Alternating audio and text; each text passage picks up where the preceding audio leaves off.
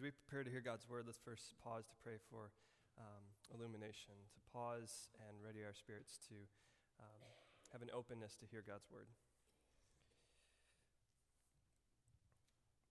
God, you know that each of us comes in here from a different place with different concerns or things on our hearts or scurrying across our minds. Um, we're concerned about our own faults or maybe the faults of others. We're fixating on some problem or some thing that won't leave us alone in our minds. Or maybe we are distracted by some joy, um, which is a wonderful and beautiful thing. But however we come in here today, I pray that for a time we might be still, that you can allow us to uh, hear what you might have to say to us, the good news that is within this message of Scripture. So we pray that you might still our spirits, for we are listening. Come, Holy Spirit. Come, O Christ. In Jesus' name we pray. Amen. So before Kathy comes up and, and um, reads this passage of Psalm 121, I first wanted to provide a little context for this passage. This psalm, Psalm 121, is called a psalm of ascent. And this one psalm is one of about 15 psalms uh, in the book of Psalms, considered a psalm of ascent. And what that means is that it was like a prayer book and a song book that the people of uh, Israel, the Jewish people, would take with them as they were making a pilgrimage up to Jerusalem, the holy city. So, three times a year, God's Torah, God's law, the scriptures taught that they had to go to Jerusalem, the holy city, um, and celebrate these festivals um, Passover, Sukkot, and um, I believe, are the three. Um, and so they would come from all over, all over the world to Jerusalem. And as they went, they would sing these psalms, which oriented them to remembrance of who God was and who they were. Um, this pilgrimage was important because it uh, shaped who they were and reminded them of their identity. It's kind of like if we were, as Americans, to go to Washington, D.C. to remember the stories of, of, our, of our heritage as Americans, or perhaps when we take trips to, um, to Europe or Latin America or Africa or Asia to, to remember stories of a much longer heritage. Um, that's a similar kind of thing of what was happening here, people making their way to Jerusalem. And these songs um, would teach them and ready their hearts for what they were about to do. It'd kind of be like if, uh, you know, if you're going to the Taylor Swift concert, and on the way you were singing, "In the reason for the teardrops on my guitar," you know, uh, you, you, know, you're getting ready, or maybe, maybe you're going to, you were going to the Marvin Gaye concert. Like, Ain't no mountain high, right? Um, as we're talking about mountains today, uh, readying yourself, preparing yourself for that moment. So they would sing these psalms, and this psalm in particular, Psalm 121, is a psalm about the mountains. But not just the mountains, but the one who created the mountains. The mountains are a majestic image of strength, and it images the strength and might and majesty of our God, who is a guard and a protector who watches over us always. So let's hear now um, Psalm 121, read by Kathy Mix.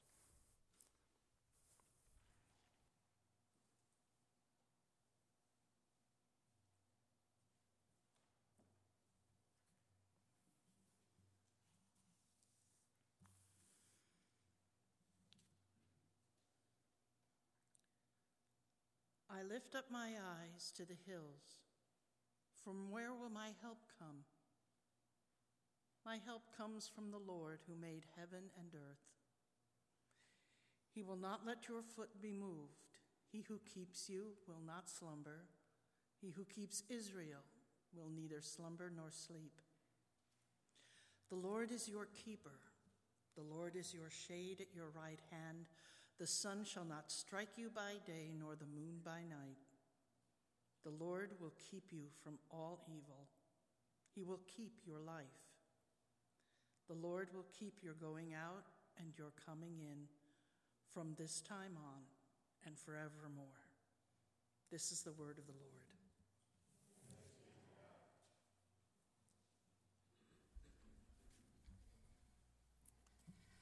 Our second reading is from Isaiah. And the scripture readings from Isaiah today are a tale of two mountains. Actually, I'm going to read the first scripture reading for you, but it won't be on the screens. The book of Isaiah is bookended by these stories of two mountains. The first is a vision that the prophet Isaiah has of the mountain of the Lord being established and all of the people of the world streaming up to it. It's a vision of peace, of what the world should be and what the world will be at the time when God restores all things. That's a vision of the first mountain that I'm going to read to you that won't be up on the screens from Isaiah 2. In the vision of the second mountain is God speaking of God's promises and what God will do in the world. So, here these two beautiful passages of God's promises, of God's vision for the world. The first from Isaiah 2. The word that Isaiah, son of Amos, saw concerning Judah and Jerusalem. In days to come, the mountain of the Lord's house shall be established as the highest of the mountains, and shall be raised above the hills. All the nations shall stream to it. Many people shall come and say, Come, let us go up to the mountain of the Lord, to the house of the God of Jacob, that he may teach us his ways, and that we may walk in his paths. For out of Zion shall go forth instruction and the word of the Lord from Jerusalem. He shall judge between the nations and shall arbitrate for many peoples. They shall beat their swords into plowshares and their spears into pruning hooks. Nation shall not lift up sword against nation neither shall they learn war anymore. And the second passage about a mountain comes from Isaiah 65, verses 17 through 25. This is God speaking. For I am about to create new heavens and a new earth. The former things shall not be remembered or come to mind. But be glad and rejoice forever in what I am creating. For I am about to create Jerusalem as a joy, and its people as a delight. I will rejoice in Jerusalem and delight in my people. No more shall the sound of weeping be heard in it, or the cry of distress. No more shall there be in it an infant that lives but a few days or an old person who does not live out a lifetime. For one who dies at a hundred years will be considered a youth, and the one who falls short of a hundred will be considered accursed. They shall build houses and inhabit them. They shall plant vineyards and eat their fruit. They shall not build and another inhabit. They shall not plant and another eat. For like the days of a tree, shall the days of my people be, and my chosen shall long enjoy the work of their hands. They shall not labor in vain, or bear children for calamity, for, their, for they shall be offspring blessed by the Lord, and their descendants as well. Before they call, I will answer. While they are yet speaking, I will hear. The wolf and the lamb shall feed together. The lion shall eat straw like that of an ox, but the serpent, its food shall be dust. They shall not herd or destroy on all my holy mountain, says the Lord. This is the word of the Lord.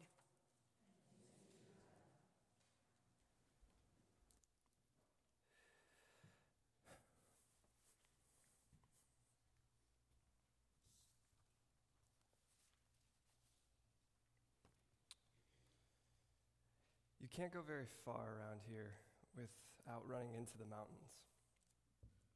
I've learned this since coming out here from Michigan. Um, in the past three and a half years, many people have asked me, Oh, how are you finding out here? Do you like it? Is it the same? And I give a somewhat of a similar answer, which is uh, yeah, Michigan, there are a lot of cultural similarities, especially between Detroit and out here, where I kind of grew up, and, and out here. But the big difference is that instead of lakes that are like oceans, you have these mighty, majestic mountains, these powerful, towering figures. They're so beautiful. And like I said, you run into them, and you don't even have to go very far. The Adirondacks to the north, the Catskills to the south. You know, mountains are all around us here. And I've heard in a number of different ways the love that many of you have for the mountains. Some love traveling up north or down south to go through them to small towns set into the mountains. And many still enjoy hikes on trails that ascend to these wonderful peaks. And uh, some of you invited me on those, and I've found out that I have a very interesting relationship with hiking. Uh, and I say this because I don't really like the, the hiking part. I, I, just keep thinking about being at the top, and maybe you're like me in that. Um, I just want to be there. I just want to run up the thing and get it over with, really. Um, and then coming down, you know, it really hurts the knees. But either way, I just want to be up top. Because um, I think that's, you know, the best part and the part uh, that's just worthwhile. But yet, in humility, from that vain thought, I've, I've realized um, that it's not all about the mountain peak, it's not about the top, but that each part of hiking a mountain has its importance. Because of the conversations you can have along the way with people and the things that you think about or talk about that really can provide meaning. Or maybe on the descent, it is really just hearing your knees creak and, um, and just meditating with each step on the beauty and the wonder of nature. There's so much to hiking a mountain. And it, and it gives me the thought um, that maybe sometimes in our spiritual life, we think that it's all about this moment of getting there and this tangible moment and experience with God where everything's well and bright and beautiful because that's where God is. And everything else we just want to like skirt by and hope it, it passes. And I say this um, in order to, to poke at something maybe I do in my own spiritual life of desiring these spiritual experiences without really understanding that God is with me and God is with us, regardless of where we are on the mountain. Earlier, we heard a passage from Psalm 121, which was a psalm of ascent. The people literally had to walk up a mountain to get to Jerusalem. And so it made sense that, sense that these were called psalms of ascent. And it was not only this uh, physical ascent, but it's also a spiritual ascent to God. But as the people in Scripture, in the Old Testament and the New Testament, knew it wasn't just about getting there and about God when they reached the Temple Mount. It was the fact that it was a spiritual sojourn all the way through with God and with one another. And that's what I want to focus on today. And, and specifically for us as Christians, as we come to this house of worship today to worship God, we trust that um, in Christ there's been this significant event where God has become real and tangible and habitable in the flesh. And God's Spirit has gone out through all, all the world. And so we don't, it's not necessary to go to Jerusalem to make these spiritual uh, sojourns for us because God's Spirit is with us present right here. And so, uh, for our time, what I want to consider is how the mountain uh, can be a metaphor, um, an image, an analogy for the spiritual sojourn, or perhaps a spiritual reflection of, of where we are with God in times. Okay? And and that life of faith and that life with God that can sometimes look like a mountain, right? And I just want to, to say that wherever the point is, if you get nothing from this, is that wherever we are on the mountain, that God is with us. God is with you. But it begs the question where might you, where, where might you find yourself on that spiritual mountain today? Are you on this ascent?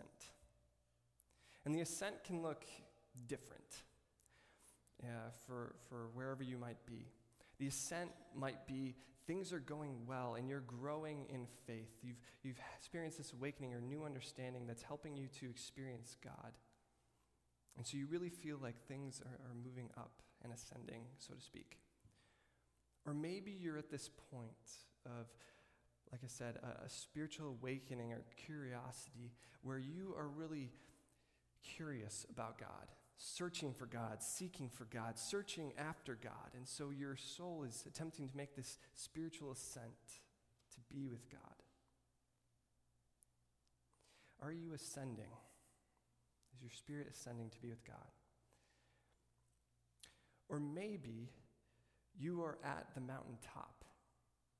You're experiencing some incredible richness in your life right now, in your life with God, in your walk with God. Things are so harmonious and as it should be. It feels a little bit like that passage from Isaiah 2 and Isaiah 65. You know God, and it's an intimate and, and close relationship, and you're basking in the joy and the glow of that, and perhaps um, a very harmonious relationship with others as well. Maybe you're at the mountaintop. Or are you making your way down? Are you descending?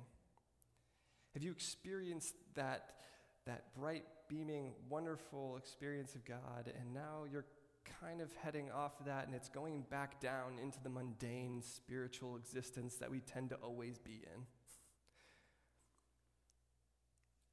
Are you heading down because of that? Or maybe you've experienced something, some hurt or some discomfort or some question that's really unnerving you, and so you're the descent is more like running from God and running away. Or perhaps you're all the way at the bottom in a trough, in the depths, in some dark place that's far away from that top for some reason, beset by some malady going on in your life right now that you're experiencing, some grief are you in that dark valley? Or maybe, maybe, as kind of charted the trajectory here, the mountain, maybe you haven't even left the car. Maybe you're still wondering if trekking up the mountain's really worth it and it's worth all the effort of opening yourself to a spiritual journey and because you don't know if it'll be worth anything. And there might be questions about opening yourself to that sojourn and the invitation from God to come closer. Where are you on the mountain today? Wherever you are, know that God is with you. God's not just at the top, God is in each of those places with you today. Throughout all of Scripture, mountains are an important place. In the Old Testament and the New. In the Old Testament, you have God speaking to Abraham at the mountain, saying, You will be one of my own, and from you and your family, you will bless many people. It's this great mountaintop experience. There's another mountaintop experience in the book of Exodus with Moses, where God calls him and invites him to be this incredible leader to, to lead God's people out to the place of freedom. And even when Moses does leave, lead the people of Israel out into freedom from the land of slavery, God meets those people at the mountain, inviting them up to give them the Ten Commandments, to give them identity and a way of how to live. There are mountains in the prophets, the prophets that Pastor Stacy mentioned today, which capture an incredible, beautiful vision of life as it should be. And life as God desires it to be, and for us to work toward as, as His community of faith. Mountains are across the Old Testament, but in the New as well. Notice in the Gospel of Matthew that in most of Jesus' important speeches, he's on a mountaintop. He ascends to this high place, imaging the way of the God in the Old Testament that has become flesh, suggesting to these people who are meeting Jesus in the flesh that he is God to be with them. God is meeting them at this place, speaking to them about this vision, this beatitudinal vision about the kingdom of God, where God is caring for the lowly and um, loves those who lift up the lowly. Jesus invites people to himself on the mount to feed them, to feed 5,000 people. It's a place where teaching happens, where miracles happen. Mountains are this incredible place where God meets him. And yet, Scripture is also filled with these words about God being present in every place. Psalm 139 in the Old Testament says, um, that is a good uh, Psalm 139. What is Pastor Stacy? What is 139 mean? I'm like blanking right now. Um, what's that? I'm thinking of the, the fact that the Spirit is everywhere, uh, even when it's left my mind. Where can I go from your Spirit? Goodness, thank you so much. I'm having a real life experience up here. Where can I go from your spirit, and where can I flee from your presence? If I take the wings of the morning and fly to the farthest limits of the earth, you are there. If I make my bed in Sheol, you are there as well. There's no place that I can go but that you are not present with me. Or how about Psalm 23, the beloved psalm that says, If I go into the pleasant pastures, if I travel through the darkest valleys, you are there leading and guiding me. Or how about our psalm for today, Psalm 121, where God is mentioned as this, this mountainous presence, peering over and guarding over us, guarding us spiritually in every way, so that regardless of what comes, we will not be overtaken, but we will stead, stand steadfast.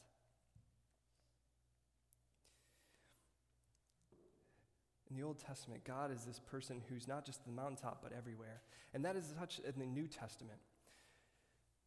The one story I'm in coming, coming to mind with, hopefully I can remember this one.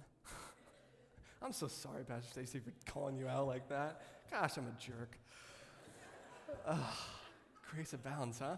So uh, there's a moment when, when Jesus goes up to this mountain, and he takes Peter and James and John, and when they go up this mountain, he is transfigured before them.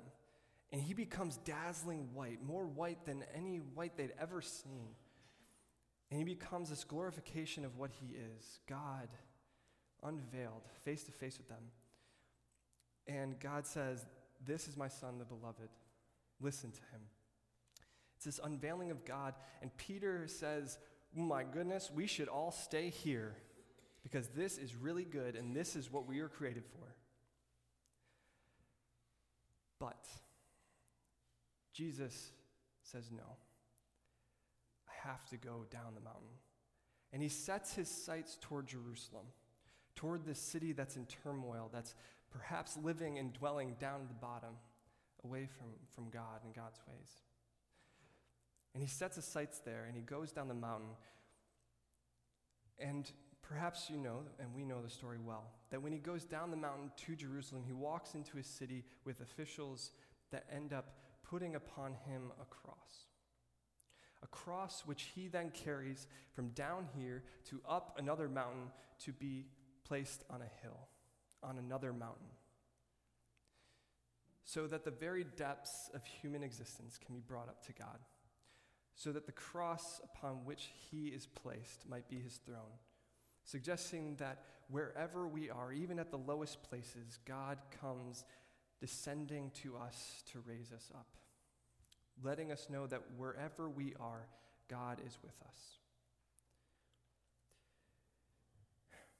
wherever you are today, God is with you. And God will meet you in that place, and God will deal kindly with you, with understanding and compassion for where you're at and whatever you're experiencing, whether that is seeking or joy or despair. God understands and will find you and comfort you and speak good news. That is the good news of this gospel that we center ourselves around. So, whenever you ask, Where am I? Where am I at right now? You take stock of the spiritual sojourn of the mountain. May you also know that God is with you and you are not alone. God is with you and kindly inviting you to the knowledge of his good and gracious presence. I'll close with this. Psalm 121 is one that I've always looked at from the perspective of looking at the mountains. But yet, recently, I was, I was driving through the Berkshires, and this one crest came out, and I saw the town below. I saw the whole town there, sitting there. And I was reminded again that you can't go very far around here without running into the mountains. And that the mountains are a towering presence over us that can see us wherever we're at. Wherever you are this morning, know that God is with you. Psalm 121 is a picture of, of the mountains as guardians and God as the guardian of our lives and this whole world. The guardian who is greater than the mountains keeps watch over you and will guard you and will keep your soul this day and always. Let's pray.